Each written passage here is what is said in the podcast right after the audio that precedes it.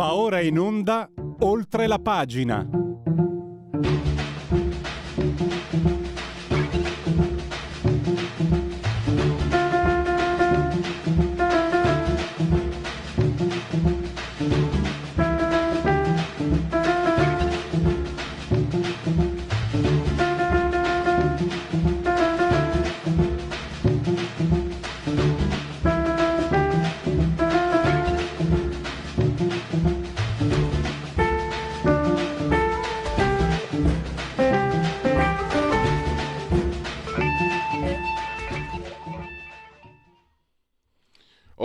La pagina Radio Libertà, oggi ci occupiamo della walk culture, perché stanno succedendo cose da pazzi.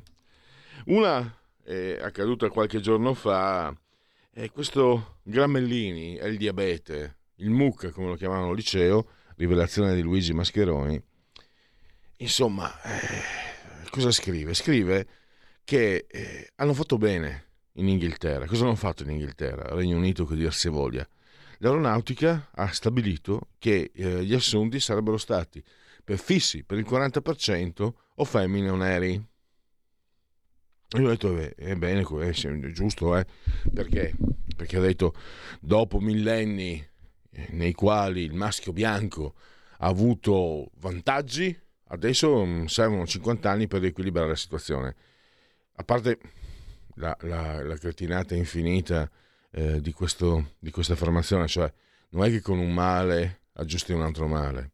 E poi eh, Gramellini, chiaramente di stirpe borghese, borghesotta, lui non, forse non si ricorda quanti maschi bianchi sono morti nelle miniere, in fabbrica, nelle trincee, in guerra.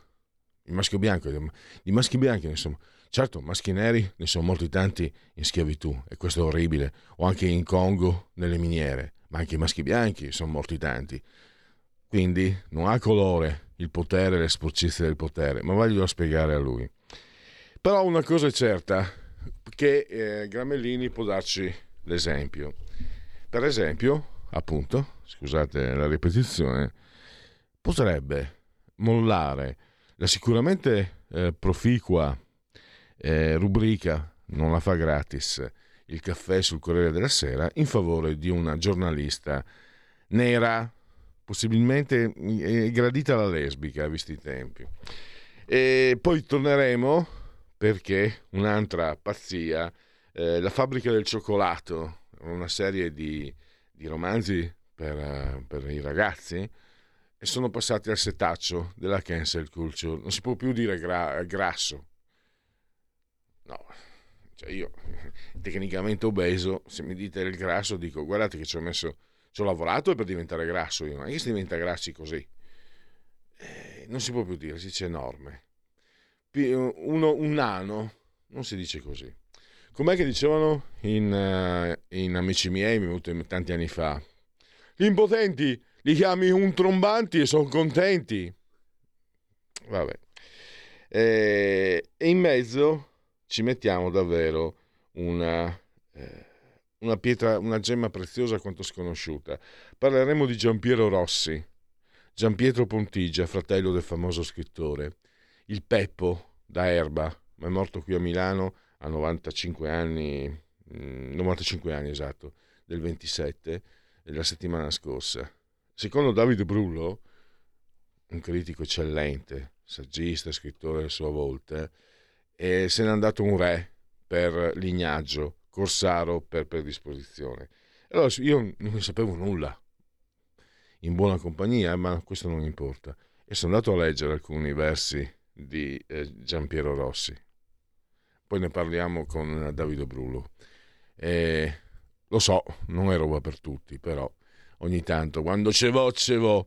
E quando ce vo Matteo Fais, io lo chiamo Matteo, il detonatore.it fatto esplodere la banalità, ci sta aspettando, so che è in collegamento via Skype, io naturalmente qua non va niente, non lo vedo, lui purtroppo per lui vede me, di mattina non è un, bel, un bello spettacolo, neanche di sera, ma siamo in periodo carnascialesco. Qui c'è il rito ambrosiano, Matteo, è carnevale fino a sabato, quindi il mascherone che è di fronte è congruo alla, è congruo alla situazione, eh, diciamo, culturale e geografica e di calendario. Benvenuto, Matteo. Buongiorno a tutti. Allora, è il diabete, il mucca, eh, che è entusiasta, 40% eh, di, di, assunti nell'aviazione inglese devono essere donne e neri, perché dopo millenni di, nei quali il maschio bianco ha avuto una, una posizione predominante, adesso per 50 anni bisogna fare così, così riequilibriamo i nastri di partenza.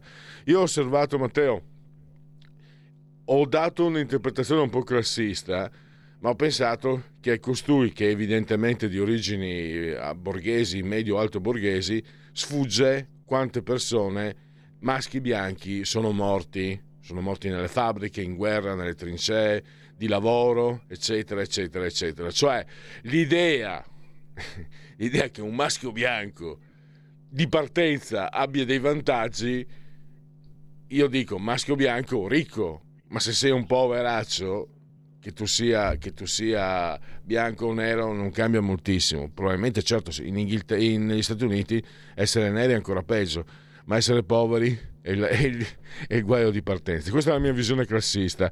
Tu hai dedicato un bel articolo a questo personaggio e a te la parola per uh, spiegare la tua posizione ai nostri eh, ascoltatori confermo quanto dici tu sul, sul, maschio bianco, ovvero come scrissi una volta, eh, domandati chi sia il negro fra eh, Barack Obama e tuo zio esodato. Beh, è abbastanza facile chiarirlo. Al netto di ciò, arrivando a, al nostro amato Massimo Gramellini, eh, vorrei spezzare, se non una lancia, eh, quantomeno un grissino torinese in suo onore, perché in vero adesso noi eh, vogliamo anche bonariamente prenderlo in giro, ma Gramellini è un uomo eh, che ha una sua intelligenza, cioè sa captare dove va il vento. Per esempio, proprio ieri, parlando della, della polemica eh, relativa alla fabbrica del cioccolato, no? quella di Ronald Dahl, eh, di cui che hai menzionato anche tu, Gramellini, avendo fiutato probabilmente dai social che la gente non ha gradito l'idea di riscrivere la sua opera eh, in una nuova forma politicamente corretta e accettabile dalla cultura woke, ha scritto uno dei suoi soliti, io li chiamo post perché non sono articoli, immagino che la sua grande difficoltà sia riuscire ad attenersi fra le 15 e le 20 righe ogni giorno, ha scritto comunque una cosa intelligente. Ha scritto quello che pensava il popolo, Vox Populi, Vox Dei. Infatti lui sostiene il passato non esiste più, esiste solo uno sconfinato presente in cui Shakespeare deve parlare come Fedez, altrimenti lo si cambia.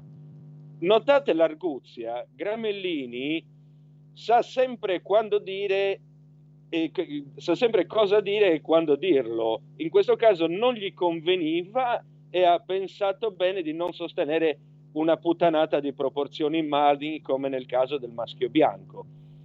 E venendo alla questione del maschio bianco, certamente Gramellini eh, appartiene a quella fascia dell'alta borghesia che può permettersi eh, di non essere razzista, può permettersi i buoni sentimenti, come in quel, in quel famoso film francese La crisi, eh, in cui un, un, proletario si ritrova in casa di, di un ministro borghese della sinistra e, e lui eh, alla domanda eh, de, del ministro che gli chiede ma vo, qual è la vostra posizione? E lui gli dice no, no, io sono razzista, io non mi posso permettere come voi di essere buono.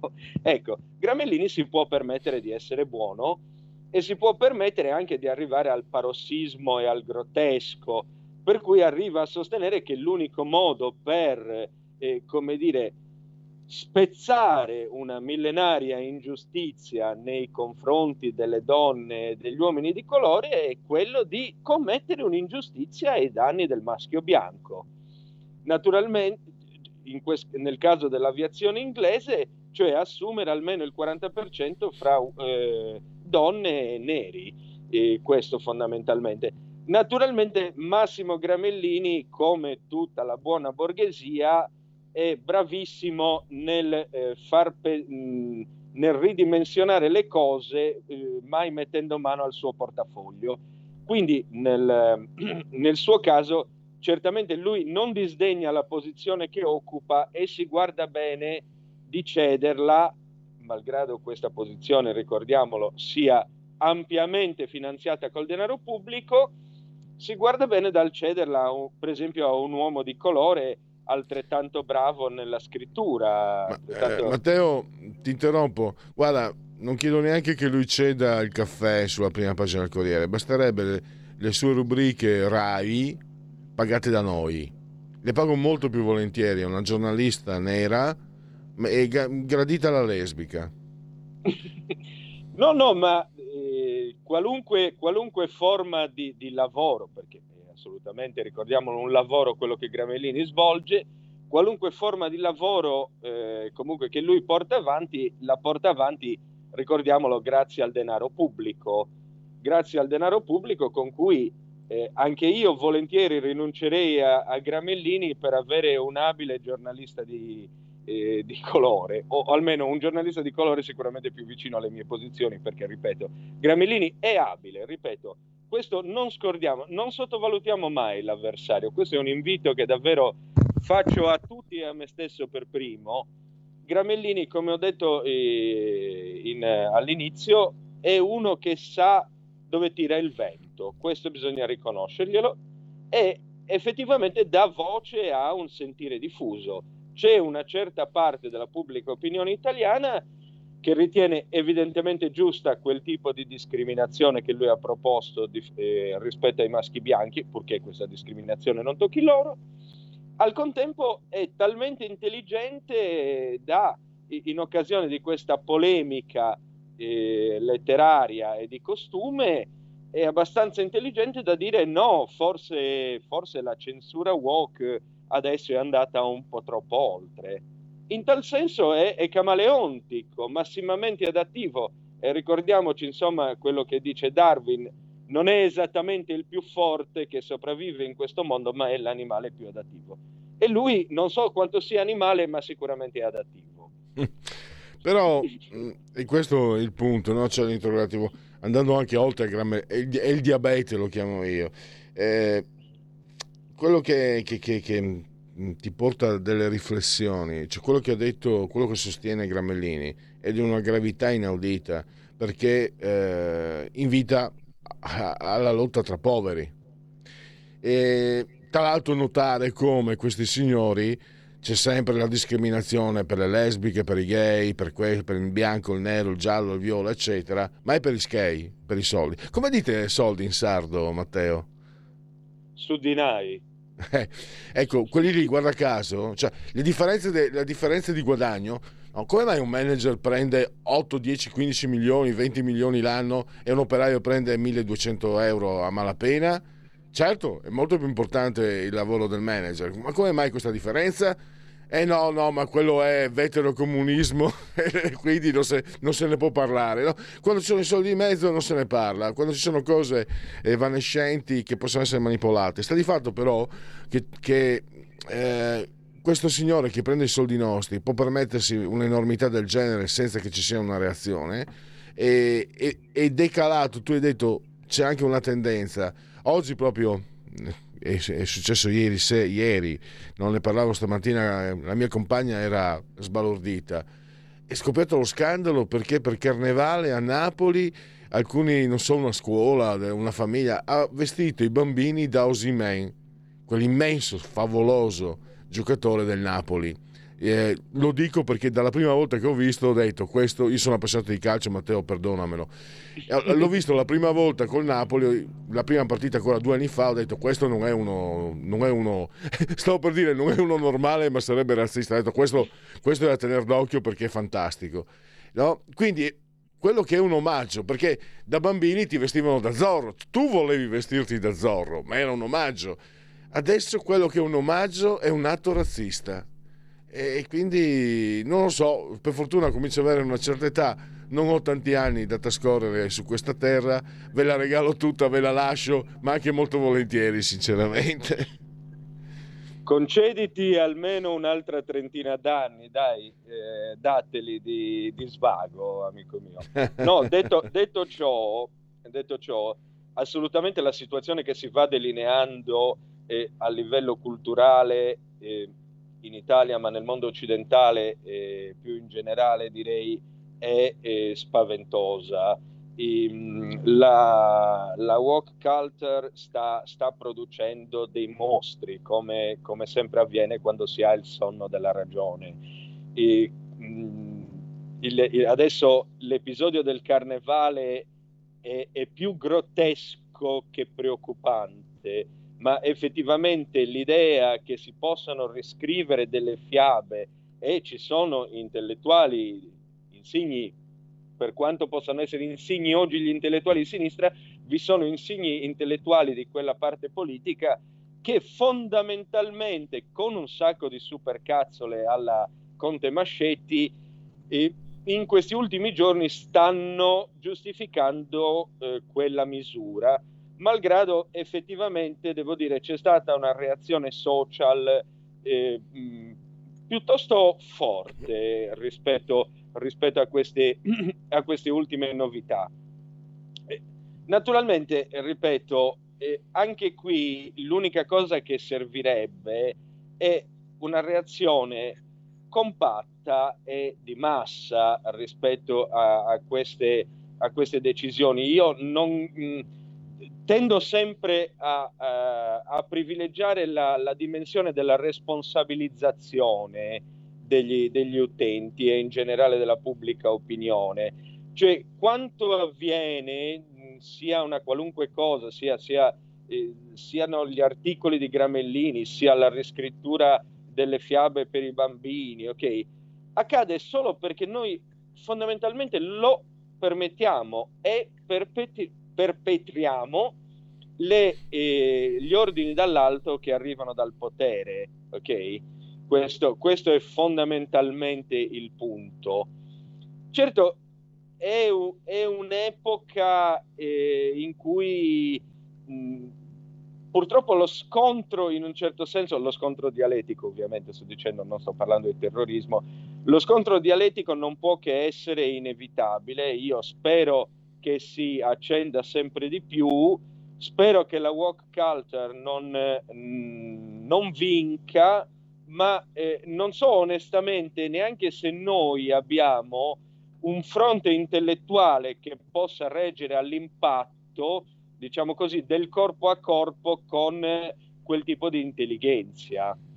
Cioè, adesso naturalmente eh, dopo di me c'è Davide Brullo che è uno che non solo può reggere lo scontro, ma può asfaltare chiunque. Permettetemi di mandargli un, un caro saluto al mio grandissimo maestro.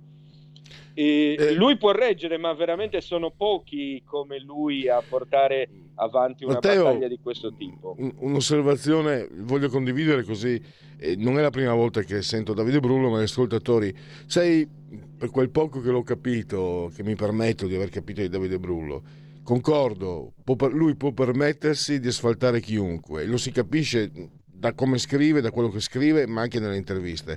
Quello che lo rende unico però, che non gli importa asfaltare, cioè non è nel, non è nel suo interesse, lui va oltre, è una, è una, figura capace di andare oltre. Credo che sia... Sai, ai miei tempi uno come Davide Brullo, eh, che è importante, ha una figura importante, sarebbe un grande riferimento. Mm, non dico Pasolini, ma insomma farebbe parte di un riferimento di quel tipo lì, non come, come posizionamento politico, ma come posizionamento culturale, la capacità di analizzare. Adesso... Fammi dire fi- solo una cosa su Davide Brullo. Davide Brullo eh, non è come noi, platonicamente parlando. Noi esistiamo nel mondo delle idee e nella realtà che è la sua imitazione scadente. Trullo ha, così, ha solo un'esistenza metafisica. Matteo, Matteo, hai evocato Davide Brullo e, e, avuto, e, ci sono problemi col tuo microfono. No, che cosa è successo, Dio? Mi sentite? Sì, con un crepitio di fondo, ma provi, possiamo... provi a togliere gli auricolari se riesce. Ah, certamente. Adesso mi Eccoci. sentite? Perfetto. Sentite? Sì, sì, sì, sì, sì. No. No, dicevo, Davide Brullo ha, ha, un'esistenza metafisica, iperuranica, quindi per questo lui non si preoccupa di asfaltare gli altri, ha, ha lasciato l'ingrato compito a me, credo.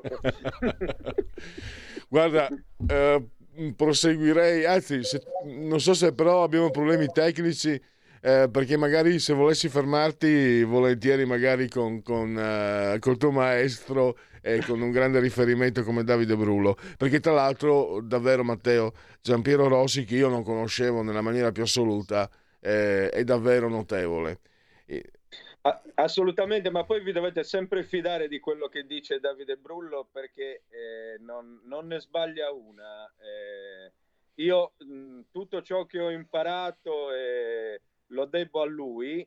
Eh, sono, come dire, Nietzsche di, di, diceva che si ripaga male il proprio maestro se si rimane sempre allievi, ma certamente non mi, non mi sento di poterlo sostituire nel ruolo. Glielo, glielo lascio perché, come dire, per statuto ontologico. Direi che è un bel finale. Grazie a Matteo Fais. Ricordo il detonatore.it. Fate esplodere la banalità. Alla prossima, Matteo, e grazie davvero. Alla prossima, salute a tutti. Tutte le domeniche, dalle 8 alle 10, la rassegna stampa del giorno e alcuni dei fatti principali della settimana che si è appena conclusa, con ospiti e telefonate in diretta. La domenica mattina non perdere contatto con la realtà su Radio Libertà, senza filtri né censure.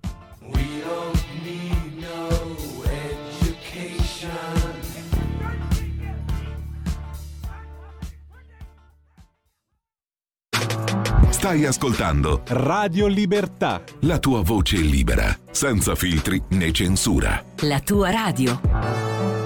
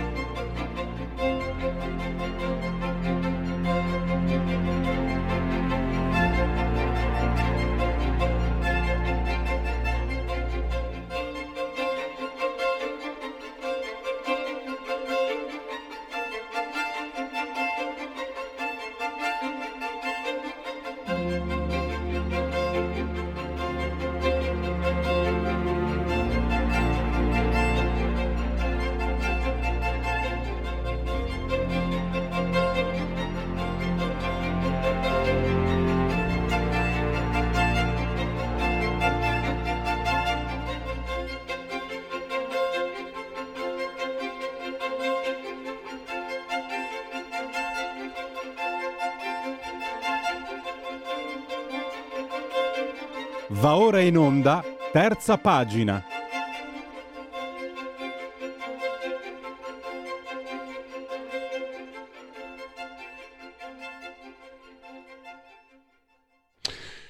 Allora, parliamo di eh, Giampietro Pontigia, mm, Giampiero Rossi, il Peppo, l'altro fratello appunto del premio Strega Giuseppe Pontigia, col quale peraltro litigò ferocemente e poi eh, in tarda età ricomposero il legame, erano molto legati perché si leggevano e si criticavano a vicenda, anche se Giuseppe diceva che il vero lirico è il Peppo. E eh, secondo eh, l'opinione, ma non solo la sua, devo dire, del nostro ospite, eh, un re dei poeti, per lignaggio Corsaro per predisposizione e ci sono molte cose da dire. Per esempio, una cosa che mi ha colpito, amava moltissimo, tanto passava da, da, Moby Dick, che per lui era un poema sacro, al Partigiano Johnny, cioè letture anche eh, diverse come stili, però quando un libro non gli interessava più se ne disfava. Fantastico, per, per un bibliofilo come me è davvero originale, o, o, forse non è il termine giusto. E, e poi c'è anche, ho trovato in un'intervista, una sua frase che dice la poesia non va a capo. E questa è una frase dalla quale possiamo partire con Davide Brullo, scrittore e critico letterario. Lo possiamo leggere sul giornale. Lo, lo, ringrazio davvero per aver accolto il nostro invito e per essere al microfono di eh, Radio Libertà. Benvenuto Davide. Grazie a voi, è sempre un piacere.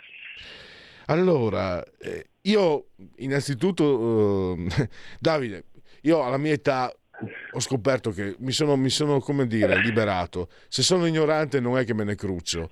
Cioè, ringrazio, ringrazio, la mia curiosità e quando affronto qualcosa, mi confronto con qualcosa che non conosco, parto come se fossi un ragazzino. Anzi, più voglia adesso di, di studiare di quando ero ragazzo.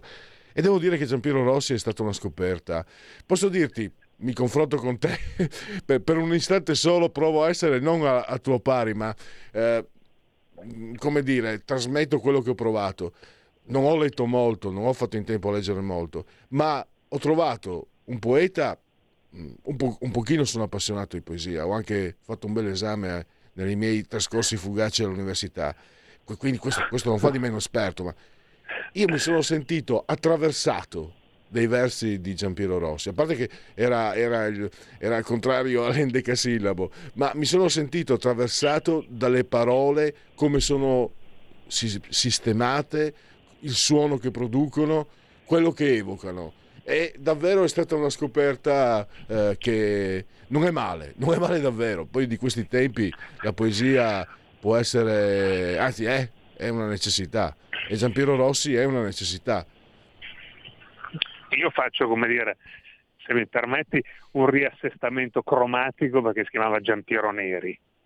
Ma risolto l'assesto cromatico. Hai ragione, chiedo tu, scusa, tu chiedo detto, scusa, detto, mi sono... Tu hai detto, ma sì, ma adesso dai, si sa, così giustificato la tua ragazzina ignoranza, tra rossi e neri in fondo, o rosso-neri c'è poca differenza. Però, diciamo, Giampiero Neri, quello che hai detto è... Eh, è la cosa su cui iniziare, cioè tu hai giustamente ricordato al tuo pubblico che un poeta è colui che scrive delle cose, delle poesie, per cui noi adesso ci intratteniamo come dire, a raccontare i dettagli di una vita a mio avviso esemplare, quasi da santo della poesia, però la prima cosa che bisogna fare è inondare di richieste le nostre librerie, chi ci ascolta deve leggerlo Giampiero Neri, perché tutto sta lì, in questa poesia stagliata, è quasi no, che ti arriva come una coltellata alle spalle, ti tiene sotto tiro. E, e la frase che tu hai letto come punto di partenza, no, poesia e prosa, effettivamente chi legge Giampiero Neri, nonostante abbia 95 anni, sembrava un ragazzino, è molto più eh, giovane dei Ferragnez o di questi figuranti con cui dobbiamo per forza fare i conti anche se non ce ne può fottere di meno, è una cosa terrificante. Mentre invece di Giampiero Neri non sappiamo quasi nulla perché tua, il tuo acuto è anche un acuto di indignazione. Perché abbiamo dovuto morire a 95 anni un poeta perché io me ne renda conto e anche soltanto attraverso internet non lo siamo andato a leggere. Per questo è un paese malato, per cui tiene, soggioga il genio mentre mette in rilievo il modesto per non dire l'insulto. E questo è un fatto diciamo, di politica culturale terribile. Il resto è che lui scriveva delle prose poetiche, o meglio delle poesie in prosa, che tutti, soprattutto chi non ha un'educazione poetica, può apprezzare. Come hai detto anche tu, cioè sono cose che ti attraversano indipendentemente dalla cultura poetica. Questo era il genio innocente di Gian Piero Neri, eh, diversamente da altri poeti o da poeti che si atteggiano poeti. Era uno che cercava l'innocenza e la luce in ogni figura. Chi lo legge si troverà di fronte a una specie di commedia umana. Sono proprio le figure della sua memoria, i personaggi che si risvegliano attraverso le loro ombre e le loro luci. E io credo che il lavoro in banca di Giampiero Neri sia stato una vera palestra, perché non era un letterato di professione, non doveva far finta di essere intelligente. E quindi uno, ripeto, spero che faccia un'esperienza anche i tuoi ascoltatori, il tuo pubblico, che arriva nell'immediato. Eh, ed è una dote, devo dire, miracolosa. Tanto la biografia, scusa se interrompo Davide, cioè, allora lui, per quello che ho letto, non è che parli della sua esperienza in banca come un'esperienza sofferta. Lui dice che voleva fare l'etologo, ma non ha potuto studiare, voleva studiare gli animali. E a un certo punto racconta, ha cominciato a scrivere per, per trovare se stesso, per lasciare traccia.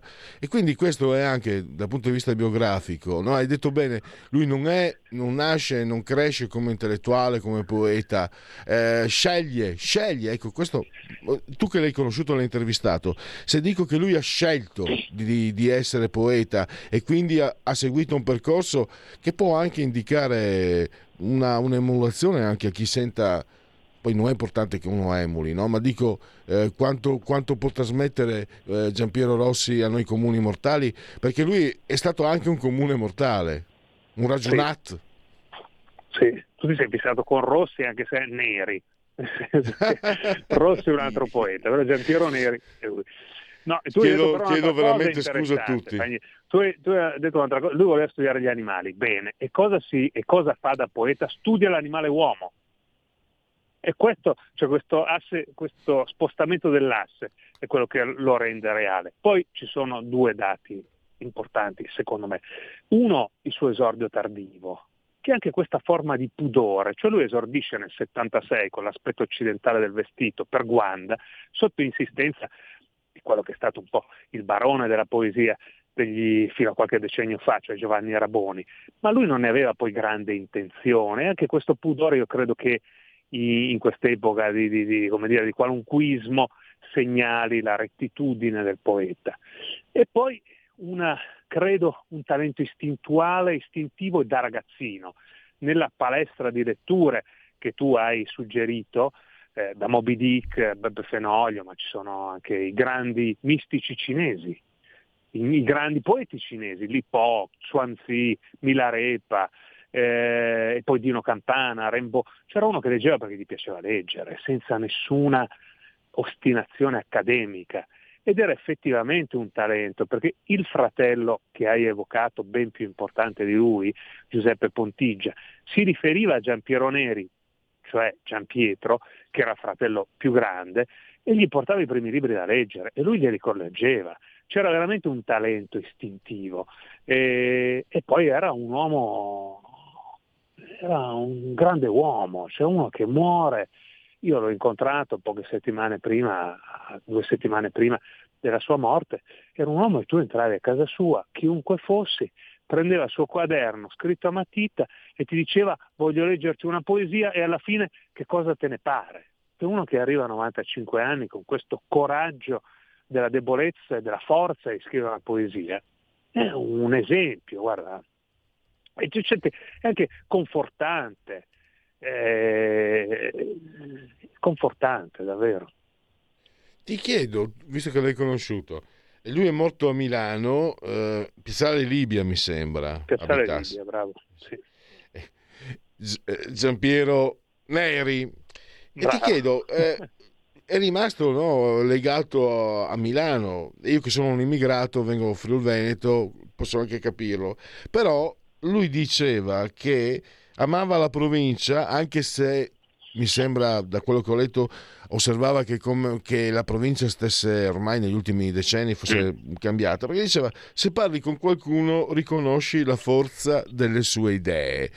E, però, però, ha scelto di, di, di trascorrere eh, molta della sua vita a Milano. Eh, come mai? Una curiosità naturale? Un, uh, tu che l'hai conosciuto? Beh, cioè adesso lui poi lavorava al Banco Ambrosiano, poi è stato a Milano sì, per, e, e, su Piazzale Libia ha scritto un libro tra l'altro. Ma quello che dice è interessante perché? Perché dimostra che Giampiero Neri perché è una figura ostile al nostro tempo, intanto perché è un conservatore vero. Cioè lui è uno che dice chiaramente la provincia per me resta l'Eden, perché lì l'informazione globalizzante, morbosa, totalizzante arriva di meno. Poi certamente riconosceva che adesso è tutto un marasma, ma quando lui scrive Piazzale Libia, libro pubblicato dalle edizioni Ares, voi riconoscerete che lui va sempre alla ricerca di personaggi particolari, non particolari perché centrici, ma particolari perché nessuno riguarda, osserva i dettagli, sta dentro questa specie di, no, di, di, di pietà verso gli uomini che diventa immediatamente poesia e luce. Va a parlare con le persone, vuole sentirne la storia, non sta chiuso in una torre di cristallo a immaginare favolistici endecasillabi, entra nella carne della vita. E questo lo percepisci subito, c'è un'umanità splendente nei suoi versi, abbacinante e questo è, e questo è il poeta, era uno che stava lì nella sua casetta a Piazzale Libia circondato dai quadri, con questa libreria, come hai ricordato, scarnissima, perché buttava via i libri ciclicamente in una specie di, di rogo culturale, teneva soltanto quelli che gli servivano, e i libri che gli servivano, per paradosso, non erano letteratura. Ci ho visto delle antiche edizioni di libri di esploratori italiani eh, in Etiopia, eh, nell'Africa oscura, in Sud America, era uno che si lasciava trascinare anche dal, dal sogno, dal viaggio costante, continuo, dall'avventura, la poesia come avventura, come gioia della scoperta e anche come violenza, come lotta. Un altro aspetto di Giampiero Neri che forse per questo è così un pochino steggiato è che lui riconosce che l'uomo è un uomo che lotta, che la storia si fa col sangue, che la guerra è delirio. D'altra parte eh, forse l'avresti detto tra poco, lui eh, nasce e diventa ragazzo dalla tragedia, perché il papà eh, podestà di un piccolo comune vicino a Erba viene poco dopo l'armistizio giustiziato vigliaccamente alle spalle, ucciso dai gruppi di azione partigiana, dei garibaldini.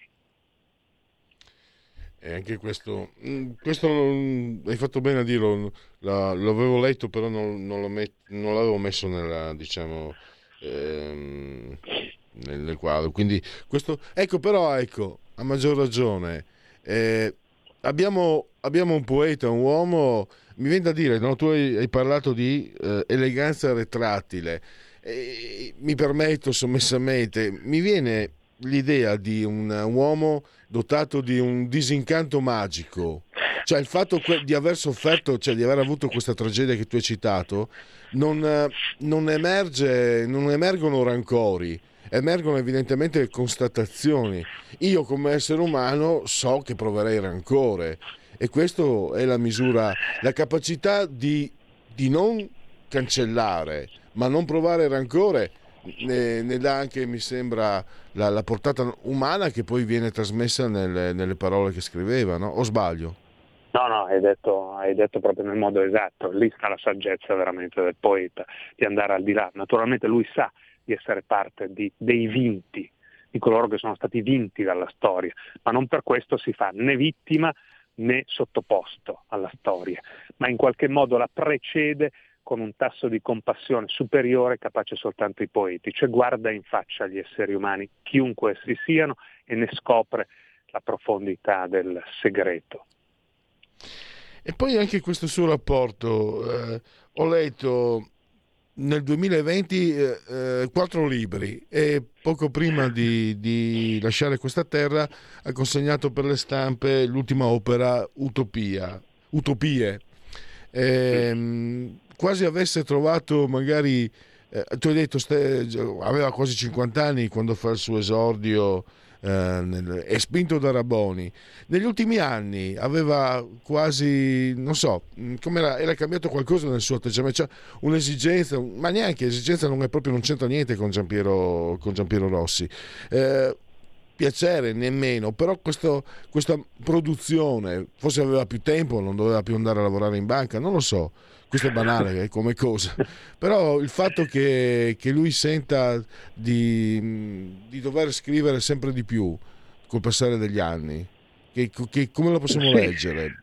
A sì, posto no, che questo sia importante, eh, è una curiosità anche banale, no, non so no, se sia importante. No, no, non è assolutamente banale, anzi io credo che sia proprio uno che quando hanno intervistato per i suoi 90 anni, dichiarava una parola che i poeti che di solito immaginiamo delle, dei tristi figuri sfigati che no, rasentano i muri delle città, ti diceva io sono un entusiasta, sono 90 anni che ero un entusiasta con un'energia, un vigore, una faccia travolgente. Ed era uno che io credo che a un certo punto ci sono due ragioni, una ehm, diciamo forse è un pochino tecnica, cioè un poeta quando trova il ritmo, la forma, la formula, eh, fa del proprio scrivere poesia quasi un diario, una cronaca dei giorni. Quindi ci sono nella storia dei poeti che hanno questa energia, questa esuberanza continua, questa continuità con la scrittura. D'altra parte la poesia è un esercizio come il pianoforte e a mio avviso bisogna praticarla tutti i giorni. Dall'altra parte c'è, secondo me, un uomo che si rende conto di dover fare i conti con se stesso e con la storia e di dire in forma definitiva tutto quello che ha da dire. Tant'è che, oltre a quello che tu stavi dicendo, cioè questa sorta di iperproduzione, se pensiamo a Giampiero Neri, c'è anche un altro dettaglio affascinante che riguarda il personaggio, cioè che qui si parla di una persona basta che chi ci ascolta digiti su un computer per rendersene conto, che è canonizzata, cioè sta dentro tutte le antologie eh, canoniche, scolastiche, pubblicato da Mondadori, ma che a un certo punto della sua vita sceglie di non avere neanche più rapporti con questi grandi editori, ma di pubblicare questa serie di piccoli libri con le edizioni Ares che credo che pochi di quelli che ci ascoltano conoscano, semplicemente perché nasce un rapporto umano con una persona che si chiama Alessandro Rivali, che esattamente dieci anni fa scrive il primo repertorio, libro intervista, libro saggistico, Il maestro in ombra, che in qualche modo fa esplodere eh, Giampiero Neri finalmente alla a una sorta diciamo, di notorietà nell'ambito strettissimo della cultura italiana e sceglie di stare con lui e di pubblicare i libri con la sua casa editrice. È anche un gesto di altissimo coraggio se pensiamo all'oggi dove, ripeto, si parla di un autore, tra virgolette, mondadoriano, cioè che i suoi libri più importanti li ha pubblicati per il massimo editore in Italia. E in questi aspetti credo delle scelte radicali, di una sorta di eh, milizia nell'umiltà, una umiltà guerresca, stanno anche i caratteri di un poeta assolutamente anomalo nel nostro panorama.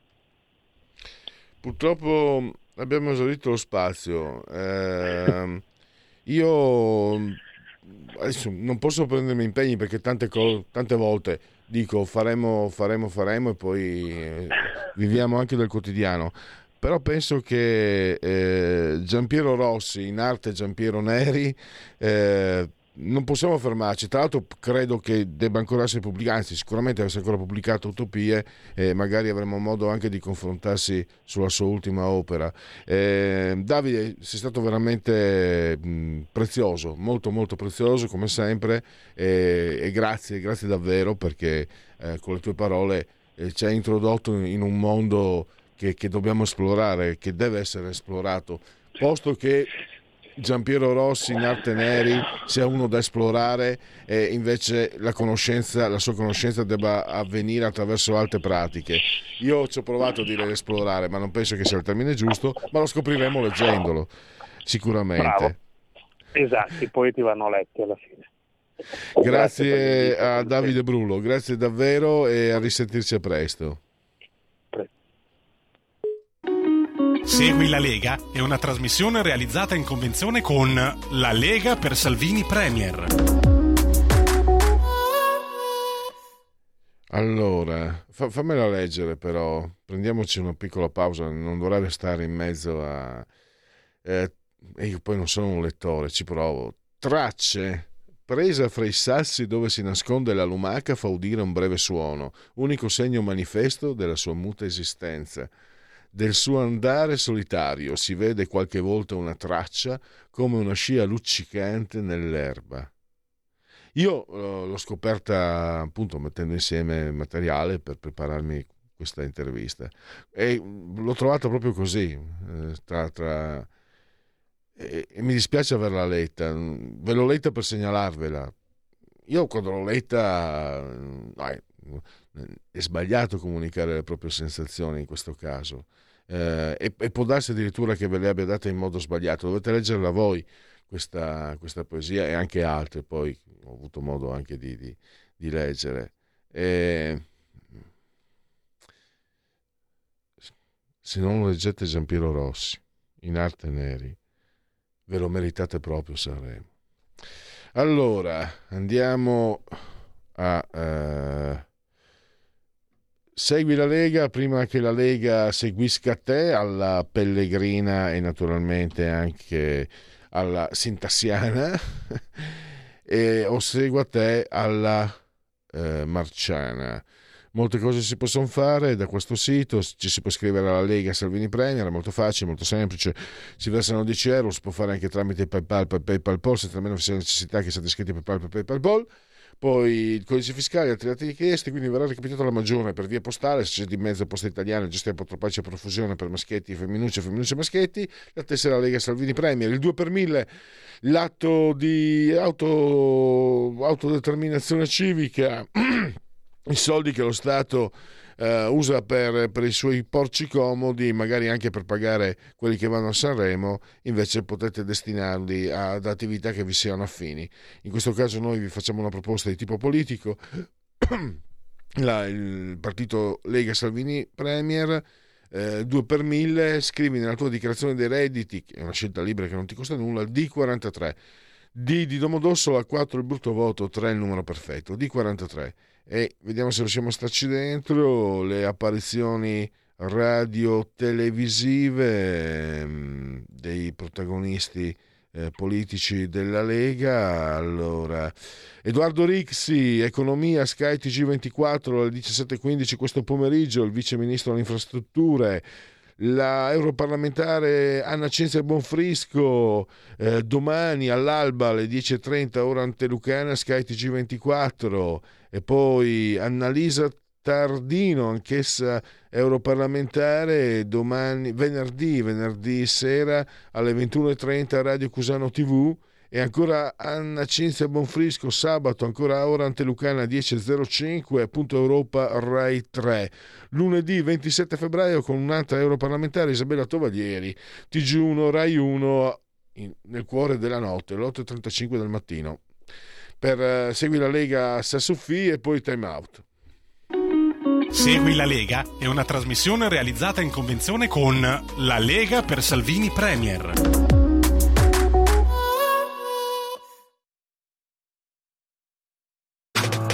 Stai ascoltando Radio Libertà. La tua voce libera, senza filtri né censura. La tua radio.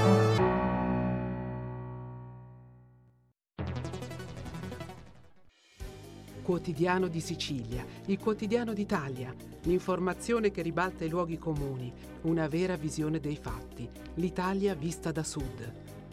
Ogni siciliano che vive in Italia e nel mondo è una risorsa è protagonista della crescita della nostra nazione. Dai forza alla crescita della nostra isola, abbonandoti al QDS digitale più archivio a soli 99 euro annui. Quotidiano di Sicilia, il quotidiano d'Italia, una scelta di valore.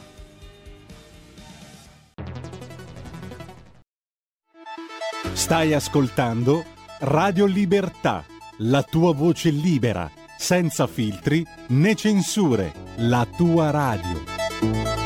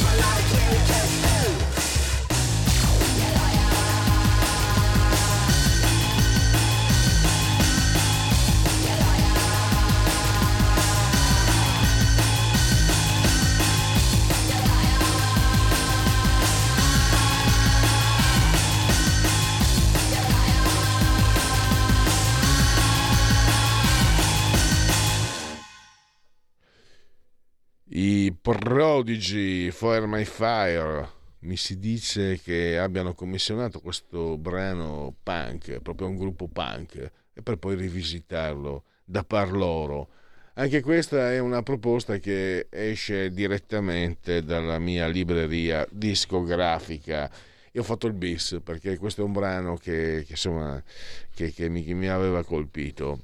Ha colpito molti anche quello che è successo con le novelle eh, con, eh, anzi i romanzi di eh, Roald Dahl, La fabbrica del cioccolato, eccetera, eccetera, rivisitati. E ne ha parlato Max eh, del Papa, lo conoscete, eh, scrive anche naturalmente beh, Il Faro, la sua rivista, ma poi anche lo, potete, lo possiamo leggere su, su Italia Oggi, giornale eh, d'Italia.it, eh, il blog di Nicola Porro, insomma eh, scrive per fortuna su, su diversi eh, siti. E anche lui, come insomma tanti, è rimasto sconcertato, non so se sia il termine più corretto. Intanto do il benvenuto e grazie a Max del, Capa, del Papa che abbiamo al nostro telefono. Benvenuto Max. Grazie, buongiorno. Allora, sai cosa mi è venuto in mente leggendo quello che ha fatto questa Alexandra Strick che ha epurato i libri? Non si può dire, cioè io sono uno tecnicamente obeso e il fatto che non mi si possa dare del grassone lo trovo umiliante, offensivo per me.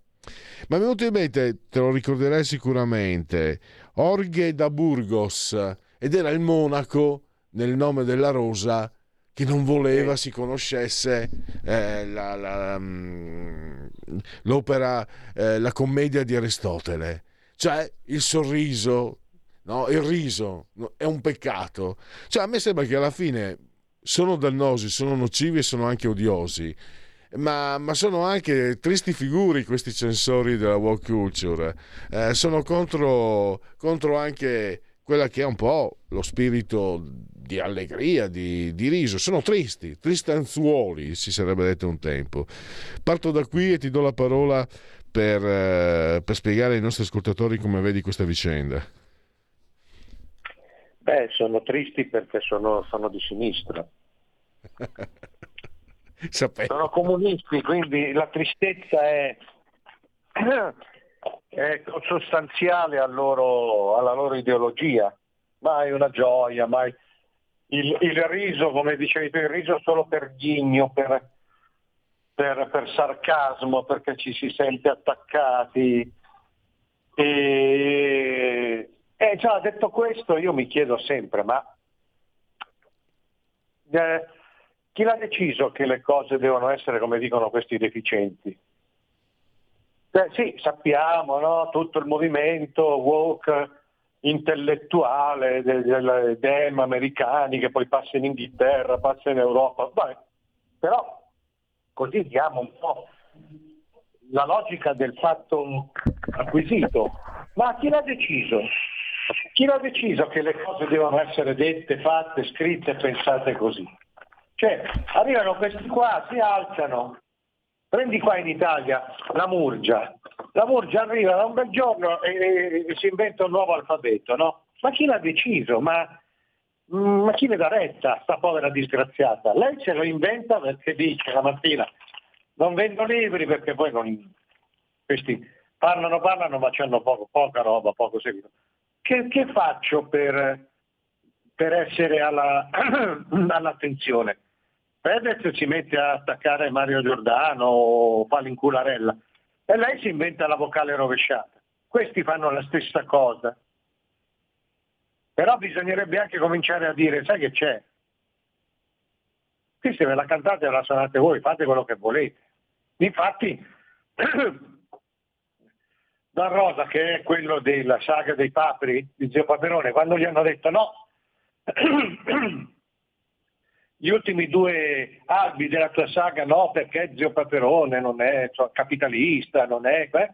Gli ha detto allora niente, o tutto o niente perché io ho fatto un lavoro organico e quindi è un problema vostro. Io penso che bisognerebbe cominciare a ragionare anche così, fottendosene. Eh, sarebbe, sarebbe bello, infatti, una risata li seppellirà. E, e Max, siamo vicini di età, ma tu ti ricordi, c'era un periodo, tu sei cittadino, io sono di provincia, ma cambia poco, in cui veramente queste scorregge nello spazio erano macchiette da bar, venivano seppellite dalle, dalle risate. No, no, io parlo per me, io stesso se dicevo una stupidaggine venivo preso in giro, me ne rendevo anche conto perché gli altri me lo facevano capire. Quindi non sono loro importanti in sé, credo di poter dire, ma il contesto. Cioè fino a vent'anni fa... Eh, dagli a una come, come, la Murgia, gli ridevi in faccia, insomma, dice dai, ma lascia perdere. Cioè, non, non, non, davi neanche risalto importante, non esistevano, non esistevano, non avevano cittadinanza, erano relegati ai margini, macchiette, e invece adesso mm. sono protagonisti. E non siamo noi, non certo Max del Papa, ma neanche nel mio piccolo Pierluigi Pellegrini che li ha fatti oh, diventare protagonisti, figuriamoci. Però la, la società, l'ambiente in cui viviamo ha dato loro il primo piano. Mm. Sì, però anche perché gli è stato consentito. Gli è stato consentito prendendoli sul serio. Nel senso che poi ci può essere chi, come me, come te, dice no, guardate che questi non sono una cosa seria, facciamo il nostro lavoro. Ma per lo più il pubblico insomma, il target di riferimento si limita a subire, no? in modo abbastanza pedestre, pedissimo. Ah, hanno detto così, hanno... i giornalisti sono una delle cose, cioè una lancia l'asterisco e tutti con l'asterisco, una lancia la vocale rovesciata e tutti si adeguano. Ma perché? Ma, ma, ma lo facessero questi quattro pirla che credono di essere così più, più fini, più rispettosi, quando poi è tutto il contrario, perché tu lo sai, in questa tutela obbligata, no? Questo, io ti proteggo, quindi eh, tu grasso, tu basso, tu col nasone, io poi, poi, poi la dico una cosa che mi, ha riguardato a me per tanti anni. Eh, tu ci penso io a te, tu non devi crescere mai. Io elimino tutte le parole, tutti i pensieri, tutte le locuzioni che possono darti fastidio, ma quello che ti dà fastidio lo decido io. Questo è un atteggiamento di compatimento, no? Tipicamente leninista. so io quello che ci vuole per te, so io quello che ti ferisce, so io dove devi andare, quindi io traccio la linea e tu ti adegui. Questo è il contrario del rispetto. Infatti eh, non si capisce per esempio anche sempre di più, non, non si capisce chi abbia dato eh, l'autorità a costoro, no? anche questa eh. Alexandra Strick, chi è? Io sono andato a vedere, su Wikipedia non c'è. E, decide, e lei decide, ovviamente con la casa editrice e con i familiari, degli eredi. Io di, l'ho cercata, di... l'ho trovata, eh. è una dentona, brutta come il debito,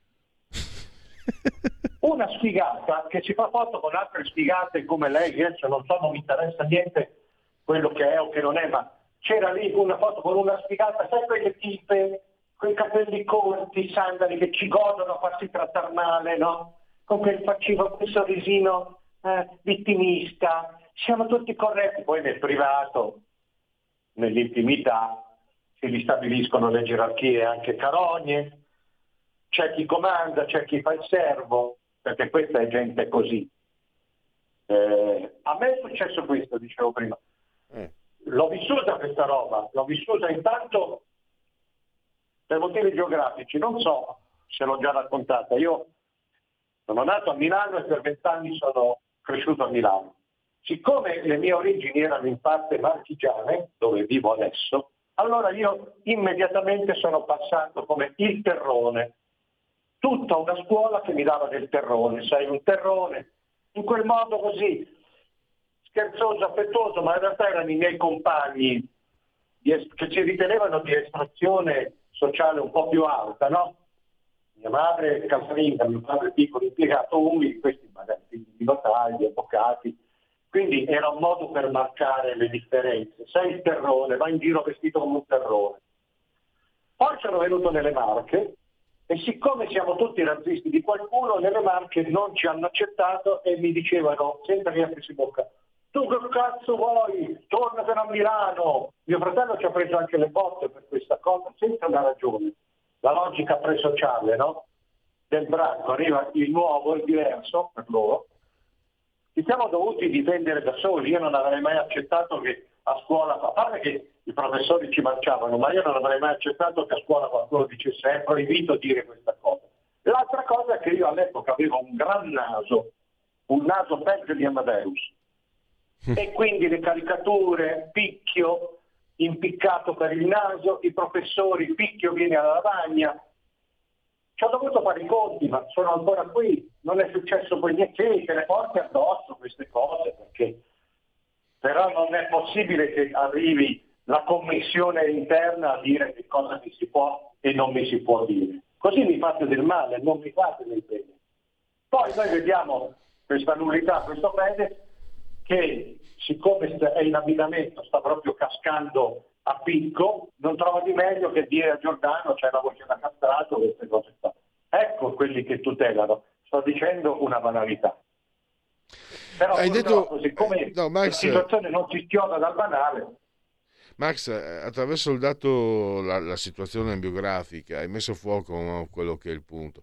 Credo che tutti, eh, io adesso sono tecnicamente obeso, da ragazzino ero un po' sovrappeso, poi sono diventato bello magro e vabbè, sono tempi passati. Ma voglio dire, tutti abbiamo passato no? eh, dei confronti, dei momenti necessariamente di, di, di, anche conflittuali. Però ecco, mi spieghi questo, come facciamo a, a, a individuare il mondo? Perché è chiaro io, te e non siamo da soli.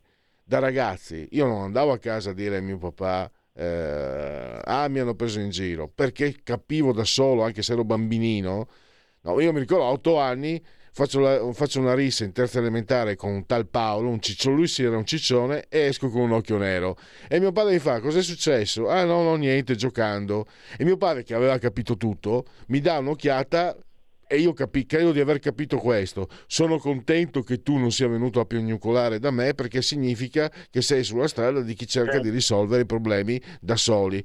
Poi, naturalmente, da papà, il papà c'è sempre, c'è, proprio, quando arriva il momento del bisogno il papà c'è e i genitori sono certo. fantastici e preziosi, però tu devi camminare da solo. E, però eh, io pensavo che non si potesse arrivare alla situazione in quella, quella di oggi, dove tutti mamma, mamma, poi mi viene in mente in Veneto, no? si dice, c'era un detto, toccami Piero che mamma non vede, mamma, mamma, Piero me tocca, perché sembra anche un po' questo un gioco che tanti fanno. Sì, infatti la questione è politica, cioè qui non gliene frega a nessuno di tutelare nessuno la questione politica serve a rimarcare una, una, un predominio tra molte virgolette intellettuale, quindi culturale.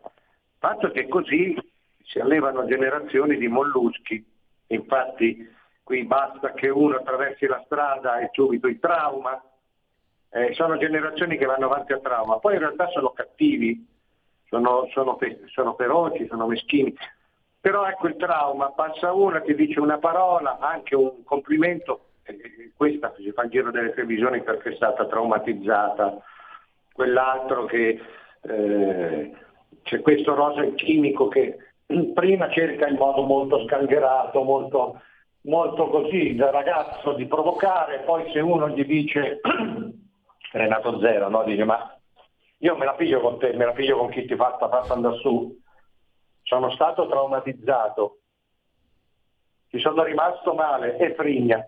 Cioè, in, a chi ci consegniamo noi? A Ma queste c'è... generazioni qua che dovranno pur crescere un giorno o l'altro. Ma c'è, c'è quasi una... Scusami realtà, Max. Poi c'è un forzato che non lo colmi mai perché un conto sono le formule, le ideologie, le parole che vengono censurate, questo poi è solo il capolinea per ora, no? Tutti, lo sappiamo tutto il percorso, i libri, le statue buttate giù, eh, Beethoven che è razzista, Mozart che è razzista, le sinfonie da non ascoltare, questo è veramente un anticomunismo. Poi c'è la realtà, e la realtà è quella per cui, e io ne conosco tanti, I primi sono i giornalisti che ci, ci, ci riempiono i, i, loro articoli di asterischi, di locuzioni, di, di, di, di vocali capovolte, poi in privato si esprimono con la carognaggine di sempre, quella è così, quello è colà, la risatina, la malignità, il disprezzo. Eh, allora, la società va avanti anche a ipocrisie. Qui mi sembra che ci sia un discorso diverso. C'è tanta di quella forzatura in questa correttezza che non è corretta, che poi un po' per reazione e un po' per natura si torna alla, alla, alla concretezza di sempre, magari chi più, chi meno volgare, ma non c'è nessuno che in privato, neanche il più spocchioso e, e, costruito di questi qua, non c'è nessuno che in privato si esprime così e pensa così. Bisognerebbe, credo, partire da questo, considerare questo, che è tutto un gioco.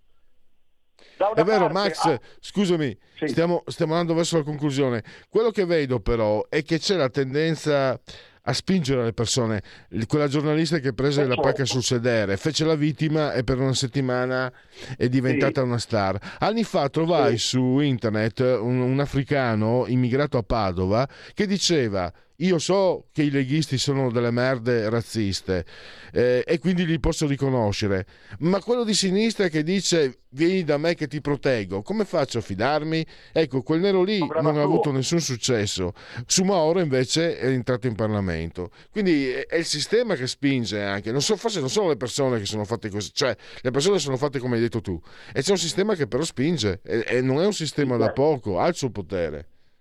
Eh beh, è un sistema che spinge, certo, però eh, se una persona un minimo di, di scuola te l'ha fatta, un minimo di cervello ce l'ha, deve capire che è proprio un sistema che spinge e deve capire che spinge per un paio di ragioni che sono sempre le stesse, il potere e i soldi. Il potere è il predominio della politica e i soldi è perché in questo modo chi spinge, chi ha le leve di questa cosa fa carriera, va ai festival dei libri, pubblica, scrive, comunica, va in radio, insomma fa i soldi.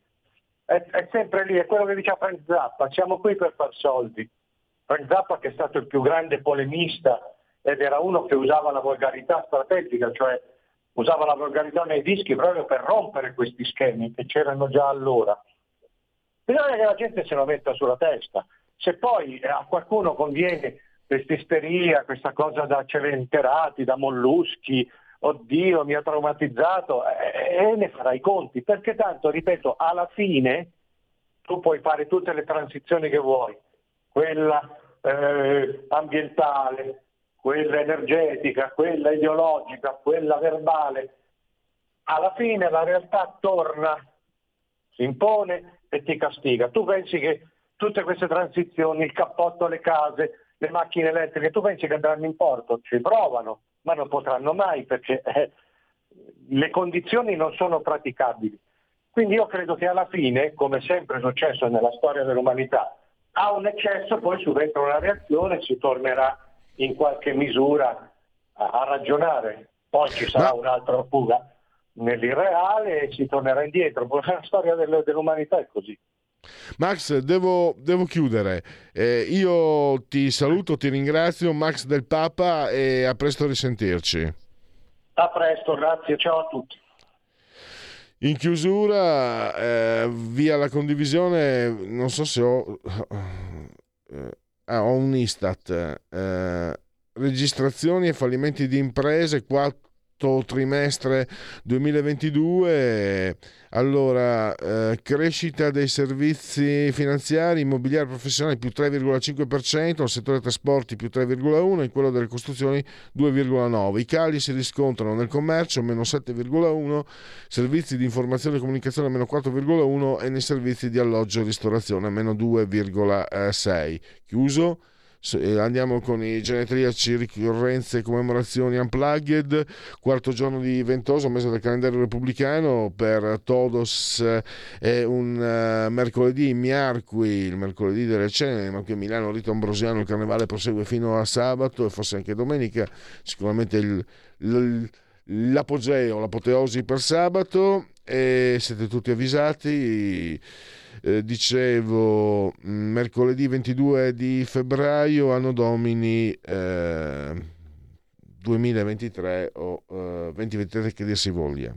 Arthur Schopenhauer, e beh, cominciamo subito col botto. Non v'è rimedio per la nascita e la morte, salvo godersi l'intermezzo. Eh, Chopin, chi non ride mai non è una persona seria. Jules Renard, scrivere è un modo per parlare senza essere interrotto. Louis Buñuel, io, grazie a Dio, sono sempre stato ateo. Due nomination zero Oscar per questo genio del surrealismo. Solo grazie a Enrico Piaggio. Solo grazie, perché la Vespa, ma anche il bravo e il ciao sono sempre là. Giulietta Masina, eh, meravigliosa. Eh, Fellini le scrisse tu sai essere veramente la mia vita e Fellini gli ha dedicato davvero anche la cornificata che metà basta. Oggi con Micciu sarebbe un po' un casino. Però eh, devo dire che ha messo a disposizione della compagna tutto il suo genio perché eh, la strada, le notti di Cabiria, Gelsomina sono fantastici, sono proprio fatti per eh, Giulietta Masina per me, eh. Il silenzio degli innocenti, Jonathan Demme, Niki Lauda, mollare è una cosa che un Lauda non fa, tre volte campione del mondo. Sylvette Harry, per, Sylvette Harry, Miu Miu, l'elettrice, mi costò quasi un'amicizia. Un mio amico eh, era invaghito, aveva la fidanzata, poi si sono anche sposati e sapendo che io ero un uh, cinefilo, lui in quel periodo faceva come me magazziniere, però eh, dava gli esami di università, si è laureato eh, e quindi aveva, non aveva tempo per andare, diceva dimmi un film, prendo la cassetta, quella volta c'è la cassetta non leggo, perché voleva fare una bella impressione. E io ho detto, la lectrice mi ha quasi tolto il saluto. Quindi non è un film, non è un film per tutti, e quindi non è un film mh, mm, sconvolgente, eh? Però ha i suoi ritmi, eccetera. E Miu Miu è meravigliosa. Michele Foresta, il uh, Mago Forest. Bene, ora vado ho la ragazza in macchina con i preliminari già fatti. Chiusi, chiusiamo, chiusiamo. allora, 107 metri separano me, il dottor Federico Borsari, solamente acceso sotto il comando del livello del mare, 25 gradi centigradi sopra lo zero, fa caldo e invece esternamente sono, siamo arrivati a 11,4, 81% la, l'umidità di 1017,5 millibar la pressione, l'abbraccio forte forte forte forte signora Clotilde, Angela e mm, Carmela Clotilde che ci seguono ma ci seguiscono anche come dice la sintassi sul canale 252 del televisivo terrestre. Questa è una radiovisione quindi chi si abbona alla Radio Libertà Camporta Cent'anni meditate gente meditate te continuare a farvi culare dall'agito suono digitale della Radio DAB oppure eh, seguirci ovunque voi siate con le applicazioni queste applicazioni iOS Android smartphone iPhone mini tablet Alexa accendi Radio Libertà passaparola ne saremo riconoscenti e vi ricordo anche l'ultimo social il social dell'ultima generazione Twitch eh, YouTube, la pagina Facebook e l'ottimo abbondante sito radiolibertà.net. Grazie a todos e miau. Avete ascoltato oltre la pagina.